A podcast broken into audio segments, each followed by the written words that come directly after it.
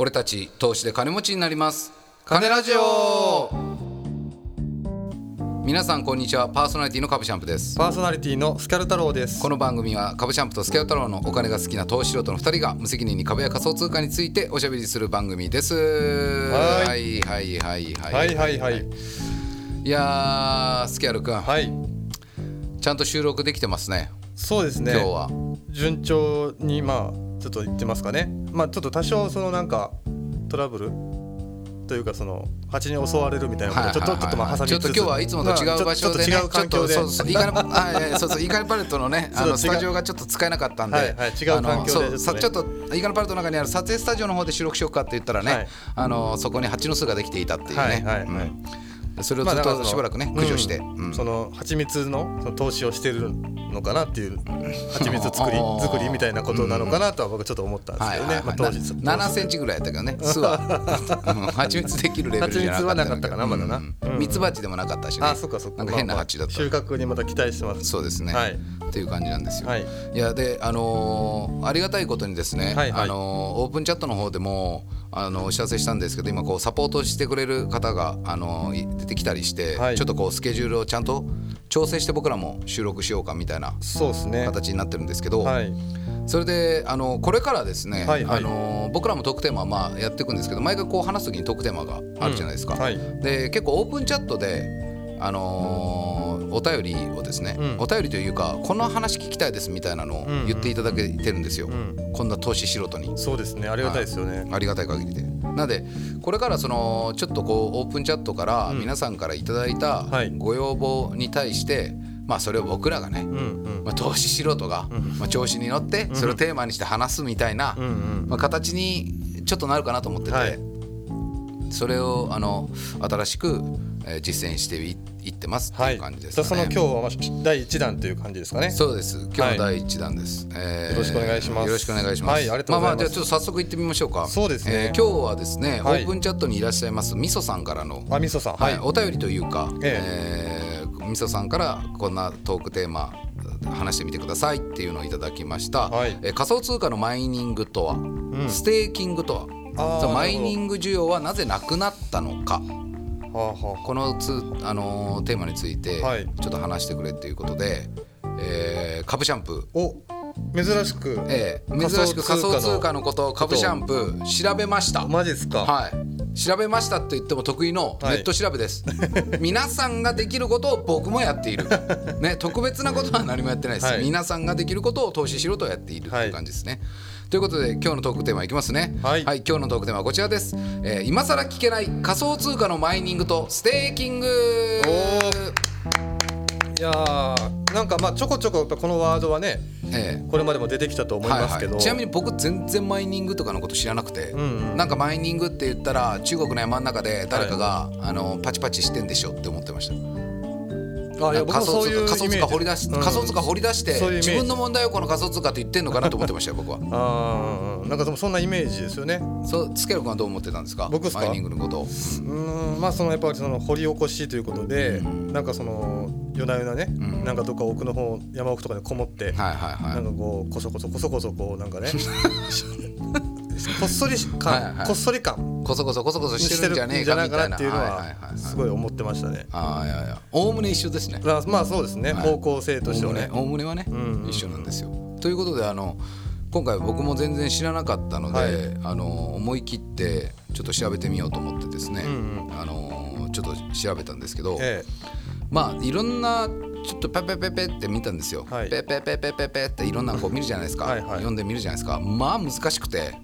いやよよくわけわかんないわからんなと思ってさ、ん。いやこれはちょっとマジでわからん マジわからんな、と思う中コインチェックわかりますよね、はいはい。あのコインチェックさん。コインチェックが、まあ、出してるこうブログみたいなのがあって、あまあ、コインチェックの記事みたいなのあるんですよ、んうんうん。まあ、キュレーションっていうかそのなんか自分たちで作ってる記事だと思うんですけど、それはね一番わかりやすかったんであ本当。ちょっとなんかコインチェックの説明わかんない方読んでもらえればと思うんですけどコインチェックまあ取引所ですかね有名なコイン。はがそのマイニングとかね。ステーキングの話をちょっと書いてるんですよ。いはいはい。あのそれがね僕はちょっと一番わかりやすかったかなと思って、ただあのそれ見てくださいって言うも何も、今からそのこと話します。あなるほどね、はい。コインチェックで。見た内容を話しますんで。うんうんうん。え記事をね、はい、安心してください、は皆さんは耳だけ、もう手と耳目は動かさなくていいです。耳だけ僕に貸してもらえれば大丈夫ですよ、はい、でまあソースはコインチェックというこあとですかね。そうそうそうそう、はい。ソースソースというかベタ,、コインチェックベタ。あベタね、うん。と思ってもらえれば。はいでえっとですねまず仮想通貨のマイニング、はい。これ一言で言うと仮想通貨の取引内容を、まあ、承認し取引を成立させる作業のことをそもそもマイニングっていうらしいんですよ。うーん。仮想通貨のううんはいはい。マイニングって言われたら取引の内容を承認して取引を成立させる作業のことだなと思ってください。で例えばビットコインをはじめとする仮想通貨には円やドルのように、あの通貨の発行や流通を管理する国や中央銀行が存在しないんですよね。これはもう仮想通貨もう言わずもがなですよね、あの日本銀行みたいなのがない状態なのが仮想通貨じゃないですか、はいはい。あの管理者がいないみたいな、うん。まあまあよよく言われますよね。ブロックチェーンの話ですよね。はいでそのためそのネットワークに参加する不特定多数の参加者がうん。それぞれの所有するコンピューターですよね。例えば僕とか今あれですよ。スキャル君も目の前にアップル製品があるじゃないですか、はいはい。MacBook ありますよね、うん。だからそういう、えっとコンピューターを利用してですね、それぞれの所有する通貨の管理を行う仕組みを採用してるんですよね。もうこれはもうベタ中のベタ。まあそうそれぞれのあの前の回でもあのブロックチェーンのことを話してる時があるんでそれ聞いてもらえればと思うんですけど、あのなんかそれぞれのパソコンでそもそも管理してるよねみたいな話です。はい。でこの中央管理者が存在せずにそれぞれの端末で共同でデータの管理をするこのネットワークのことをピアツーピア、な P2P ですね。P2P と言って、ねまあ、ちょっと前も出てたけどウィーニーとか昔シェアとか、そういうのも確かそうだったと思います。ピアツーピア。あのパーソナルトゥーパーソナルじゃないですかこれ。わかんないですけど、はい、そうかな。でネットワーク上の参加者は仮想通貨の取引内容を確認し問題がなければ承認。うん。このように仮想通貨の取引はピアツーピアで参加者による承認を経て初めて成立する仕組みになってる感じなわけですわ。うんうん。はい、であの暗号資産の世界ではあのこの第三者による取引の確認と承認作業のことを、まあ、マイニングという呼んでますよと。うん。でマイニングを行う人たちのことを今度マイナーね。採掘者、うん。うん。マイニングって掘るって意味だからマイナーさ掘る人ね。採掘者と呼びようっていうこと、ん。だから第三者による取引の確認と承認作業をやってる人のことがマイナーってことだよね。あの要は中央管理者がいないんで、うんうん。誰かがあの承認と確認作業をやってるよ、マイナーがみたいなノリうん。なんじゃないかな。分からんけど、はい、でビットコインなどの仮想通貨の取引履歴はネット上の巨大な取引台帳つまりブロックチェーンにあの全て記録されちゃうんやけど、ブロックチェーンを構成する各ブロックにはいつ誰がどのくらいの量の仮想通貨を取引したんかという情報がそれぞれのこうブロックに格納されていますよと。でブロックチェーンはこういった情報が入ったブロックを次から次へと鎖でつなげていくような構造を持っちゃうものだよね。これまああのブロックチェーンの説明の時にもちょっと話しちゃうかなと思うんやけど、故にブロックチェーンと言われてるクチェーンねまさにね。うんでちなみにビットコインの場合は、えっとね、約10分で1つのブロックが生成されるんち。これなんか書いてたんやけど。10分間かかるんち。1つのそのいつ誰があのどのくらいの量の仮想通貨を取引したかっていうブロックを作るのに10分ぐらいかかるってまあ、い言い換えるとビットコインで送金とかを行った場合に取引送金が完了するまでに約10分程度かかるよってこと、あうんそれそういうそういう意味らしい。なるほどなるほどで第三者による取引の確認と承認作業を行うマイナーたちね、はあのコンセンサスアルゴリズムという独自のルールに従ってこのマイニングを行うことによってその報酬として新規発行されるコインを受け取るらしい、あそういうことなんや。そう。へえだから第三者による取引の確認と承認作業というものをコンセンサスアルゴリズムというものを使ってそれがという独自のルールに従ってコンセンサスアルゴリズムというルールなんやろね。に従ってこの第三者による取引の確認と承認作業をやるのがマイナーたちでそれをやった代わりにあの新規発行されるコイン受け取れますよみたいな。だけどみんな血眼で掘るわけ。掘るっていうかマイニングするわけ。ん。すげえ儲かるから。あコインもらえるから。うん。みたいな。で中央管理者のいないピピアツーピアネットワークでは参加者全員で不正を監視しているシステムを正常に保たないけんのやけど、はいこのような状況下で参加者の合意を取る方法をコンセンサスアルゴリズムと言いますと、まあ、合意っていう意味やけねコンセンサスが、それぐらい僕も分かりますよ。バカが。え誰に対して今？誰に対してのそれぐらい僕だってバカにすんじゃねえよと思ってさ。あコインチェックさんにそう対してね。そうそうそうあー。俺が分かんねえと思ってんじゃねえよと思って。なるほどなるほどまあまあまあまあ。だからつまり合意を取る方法をコンセンサスアルゴリズムっていうんやけどまあ、その具体的に説明するとマイニングを行う人を選ぶ際の基準をを定めたルールね、んうん。ようなものと考えると分かりやすいかなって感じ、マイニングを行う人を選ぶ際の基準ですと、なるほど。うん、例えばビットコインとかイーサリアムが採用しているん。プルーフ・オブ・ワーク POW って言うんだけどプルーフ・オブ・ワークというコンセンサスアルゴリズムがあるよねルールが。これはここには要は、えっと、膨大な計算量が必要となる作業を最も早く完了させた人がブロックを生成する権利を得ますよ中ネットワーク内のルールとして決められちゃうんだって、はいはいはい。で大勢のだからマイナーマイナー掘る人たちが一斉に計算競争をやって、一番早く問題を解いた人が報酬を得るっていうのがこのプルーフ・オブ・ワーのルールで。なるほどなるほど。だからみんな中国の山の中とかにすっげえコンピューター入れて電気で電気ブリブリ使って計算しまくるよみたいな話っちそういうことなんねつまり誰か早く一番最初に計算を解いてブロック作るかみたいなゲーム。なるほどなるほど。でそれをブロック作れたやつからその要は承認作業を完了しましたってことでコインがもらえるんだと思なるほどね。うちなみにマイニングっちさあの一人でもやれるんよ。うんうん。あのそれは個人で行うソロマイニングっちゅうけどで個人で機材を揃えて一人でコツコツとするマイニングのやり方なんやけど、ん。とはいえあの資金力のあるマイナーが集中してるビットコインとかだったら、正直難易度がめちゃくちゃ高いらあしい。まあそうそうね。高性能なあの GPU を搭載した、もう CPU でもない GPU みたいな、まあ G、CPU でもできるって書いてたような気がするけど搭載したパソコンであのソロマイニングあ GPU ってでもなんか違ったかもなんかのソフトかも GPU って後で出てくるかもちょっとうーん搭載したパソコンでソロマイニングしても、はいはまあ、ちなみに、まあ、簡単に言うと高性能なパソコンで一人でマイニングしたところで500年に一度報酬がもらえればラッキーぐらいのレベルらしいよ。マジ？うん、で俺この記事読んだ時に思ったよ、うん。いやじゃあ書くな。まあそうまあまあね。無理なんやき。無理ち書けと500思った年に一度？うん。はいはい。500年に一度報酬がもらえるかもよソロマイニング。ち書くなと思って。うん。へえ大体新蒸気いや違う新蒸気そうやね。へーそうね。けどもあんまこう名の知られてないコインだったらソロのマイニングで競争すじる相手ゃあその有も少ない名なコインはそのソロマイニングのしてる人はほぼいないいない多分おらんやろうなって感じ、ね。で高性能なマシンが必要ない場合もあるんよ。有名じゃないコインは、だから有名なじゃないコインはマイナーになれなれやすい、そこはチャンスがあるってとは言いよった。じゃあそのまあ作業をみんなで分担してそれもいち早く作ってそう。ガッチャンコしてそう。みたいなことをやってるわあそう。けで一人でできるならもちろん複数名でもできるんやけどでも結局なんだかんだ一番多いのは多分クラウドマイニングやないかなと思う。クラウドマイニングっつうのはビジネスとしてマイニングを行っている組織をね。要は複数名でめちゃくちゃお金かけてやるよ人たち。や企業が、まあ、実際におるんやけどそういう人たちに出資することでマイニングの報酬を配当として受け取るスタイルらしいよ。なるほどなるほど。もう投資素人にはもう持ってこいよね。そうやね。えー面白い。で自分自身でコンピューターや電力を用意する必要ないし、うん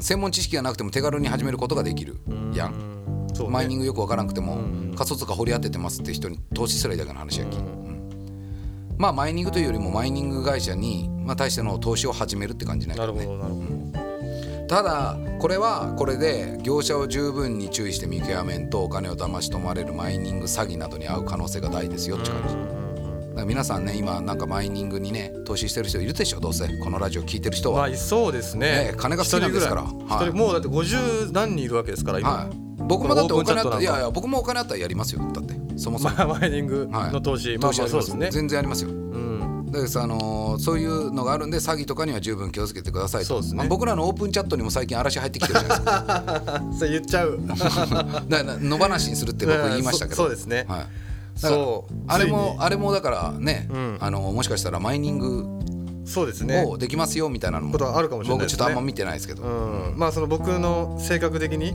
ちょっともうあわよく飛びついちゃいそうになってましたけどうん。まあちょっと一旦ちょっと今様子をね。うん、なだ50名ぐらい今いていただいてるじゃないですか、はいオープンチャット。多分みんなはい。1回はクリックしてると思う、そうですワンチャンンあるかなそうよね。でやっぱ気になるものもちょっとあったんでそうですね。ちょっとなんかねあのタイミングを見て1個ぐらいはちょっとこういっちゃう潜入捜査。うん潜入捜査。スケル太郎の潜入捜査中ね。スケル太郎の潜入捜査。う んいいと思う。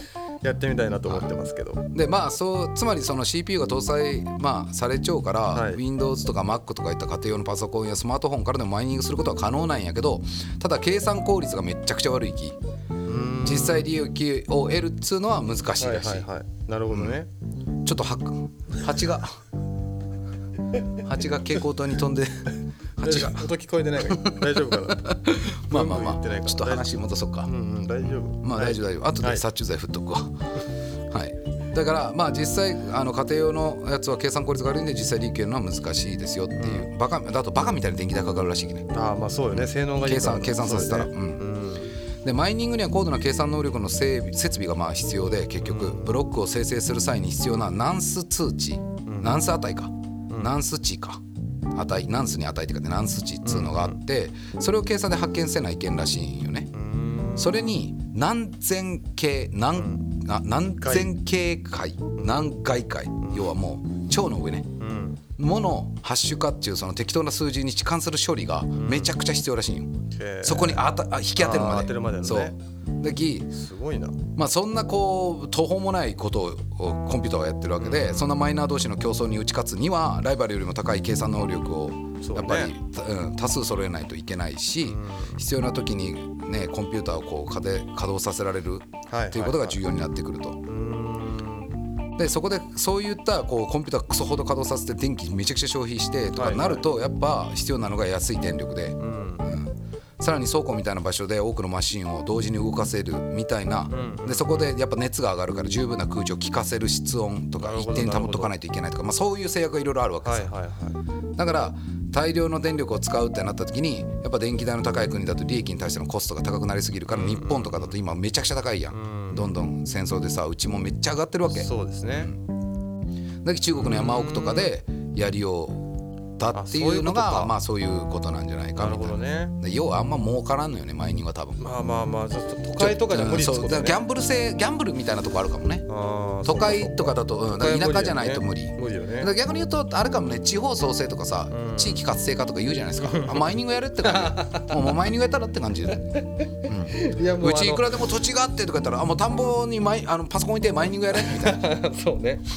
そういう考え方もあるよね。もうそのいやもう確かに金銭的には潤うかもしれん。けうん。その町のね。そうそうそうそう税税金が納められて、ただもう見た目的なその活性っうん。つうのはもうなかなかまあまあまあね。潜んでるわけですからね。まあまあね。そうそうそう。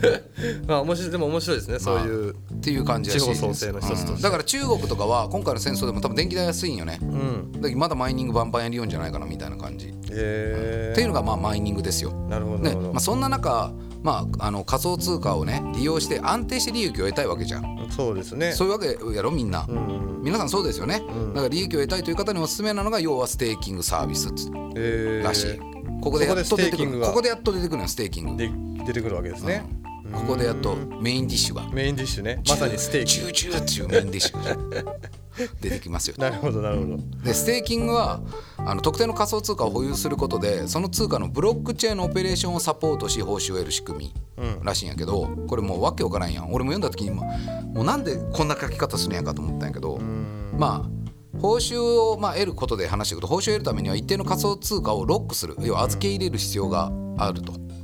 で要はこれ例えると銀行口座に一定時間お金を預けることで利子を受け取るやん、その仕組みと似たような感じらしい。うーん。あなるほどね。だきまああれよね。簡単に言うとステーキングって何ですステーキングサービスって何ですかっていうと、もう簡単に言うと塩漬けっち感じやね。ステーキングサービスっち塩漬けしたらお金もらえる的なサービスっち感じ。あちゅうことなんそうそうそうそう。と思ってもらったら早いんじゃない？塩漬けね。そう。塩漬けサービスです、うん皆さん払いしてください。ステーキングやってるって言ったらあ塩漬けね。っつって。これから皆さん言ってくださいね、なるほど。ね。うん。動かせんらしいきあそうなんや。とはいえあの2022年3月14日くらいの段階ね、ん。ではあのステーキングサービスっていうのを提供してるのはそもそも多分国内だと GMO コインだけらしい、今どうか分からんけどさすがに今9月とかになってますね、はいはい。9月10月か。今10月かも。10月になりましたね。うん。で前やってて現在停止してるのがコインチェックとビットフライヤーなんよね。うん。これがいつ再開するのかっていうのは分からんらしくて、はいはい。またステーキングに興味のある方は常に取引所の,、まあ、あの前やってたコインチェックとかビットフライヤーの取引所の公式サイトをチェックしておくと吉ですね。って感じです。はい。なるほど。まあ、ちなみに、あのーあれですよ。あのビットコインできできんと思う多分。あそうなんや。そうステーキングできるのには通貨が指定されちゃって。多分取引所が指定しちゃうんやと思うんやけど、まあ大体あのリスク。うんうんとテゾス、あテゾス丸のうん。テゾスね。はい、あと、まあ、スキャル君の大好きなシンボル。あシンボル。でシンボルをスキャル君あの普通に保有しちゃったやん、うん。ステーキングしたらよかったんじゃない？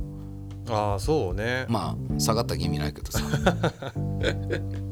まあまあしかも俺ビットフライヤーやったきね。あでやってないよね。やってないよね。うん。ということでそういうまあ適用がされちゃうな。るほどねかなそこら辺がらし。いえまあまあまあ塩漬けか。そうなんですよ、ん。でまあ最後になるんやけど、はい。あのちょっとこうねいただいてたあれですよ。マイニングの需要が今なくなってしまってる件について、ーうんまあこれもちょっと僕俺よくわからんのやけど、はいはい。まあそうオワコン化を迎えてるらしいんよね、うん。で仮想通貨のマイニング市場って、うん。あのインフレ対策の利上げとか海外のね、うんうんあの景気低迷とか、まあはい。はい日本ね今日本円死んでるとか言ってドルがみんなドルに逃げてるとか言ってるけど、そうね。言うてアメリカもそんな今多分ね良くないんだと思うんよ。うん。まあまあ全体的な、まあ、景気低迷の懸念とか時価総額、その時価総額ランキングでトップ10に入ってた、はいはい。テラうん。の崩壊テラって TERRA ってルナ過去ルナの崩壊など、まあ、複数のいろんな要因があって、うん今こう投げ売りが発生する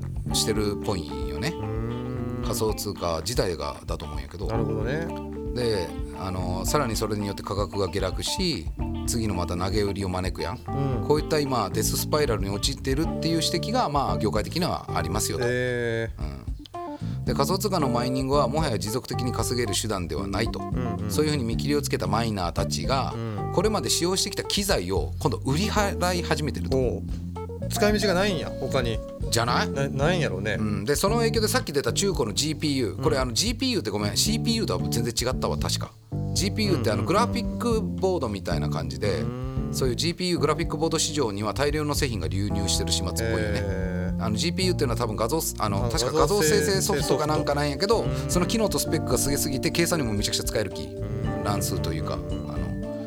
だからマイニングでガンガン使用されてたんやけどこれがもうめちゃくちゃ中古で売られよんって。えでもはやそういったマイナーがいなくなることで GPU とかグラフィックボードの市場の3分の1は消滅すると言われるらしい、ーやばいね。だいぶやね3分まあ、だの1これもまたデススパイラルになるよねまあまあそうかそうか。オワコン化がどんどん進むなんかあのその中国にいたマイナーたちはもう撤退したよね。そうそうそう、ね。てか中国マイニング禁止になったとか禁止になったんやったっけ？ああそうかもしれんなんかとりあえず撤退したから今いないんでしょうねそうなんですよ。えーいやなんか仮想通貨ってほら発行数が決まってるとか言うじゃないですか、はいはい。最大発行数、はい、市場に出る発行数ね。そうよね、ん。だからもうそのそれが全部発行してしまったら当然マイマイニングっていうかその報酬がもらえなくなる。はいはいはい。そうです、っていうのも一個あるんでしょうし、なるほどね、うん、だなん。かもえうまあやっちゅうきゃよかったなって感じ早めに。ーマイマイニング？マイニング。マイニングをやんで早めにやっちゅうきゃよかったなとは、ここのイカのパレットのスタジオにもいろんなこうそうそうどうせ廃校部屋がありそれだけますからね廃校利活用どうしたらいいですかってそのよく言われるんよね、あのしこう視察に来られた方とかが、どう廃校うちもやろうと思ってるんですけどどうしたらいいですかねって言ったら「あマイニングっすかね」たあのソーラー光発ソーラーをいっぱい設置して、マイニングっすかねあとは。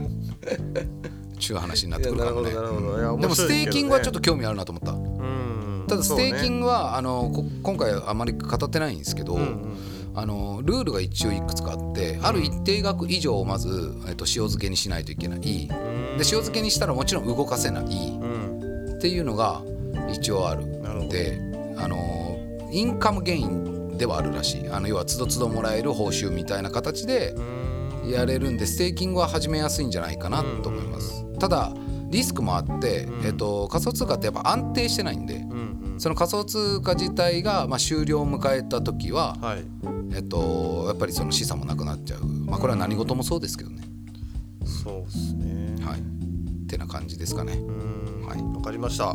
いや勉強になりましたよ今日もいや僕もね話してて勉強になりましたよ。うん。まあ、あのといった形でですねあのオープンチャットでいただくことを、えー真面目に調べたり調べなかったりうんうん。するんで、まあ、あのもしあのお便りあったりですね、はいはい。まあ、こんな話してほしいなみたいなのがあったら、うん。あのオープンチャットに参加していただくでもいいですし、うんうん。あのお便りでいただくでも構いませんので、ん。またあのぜひご連絡いただければと思います。そうですね。はい。ぜひお願いします。はい、そんな感じですかね。はい。えーカバチャンプもスケアトロもツイッターやっておりますので、そちらもぜひフォローください。俺たち通して金持ちになります。金ラジオは毎週水曜日、東京証券取引所の全場売り朝11時半にお送りしております。また番組に対するご意見、ご感想もお待ちしております。オープンチャットですね、金ラジオ公式オープンチャットか、えーカネラジオ2020 at gmail.com までメールをお送りください。本日もお聞きくださいましてどうもありがとうございました。ありがとうございました。それでは次回のカネラジオもお楽しみに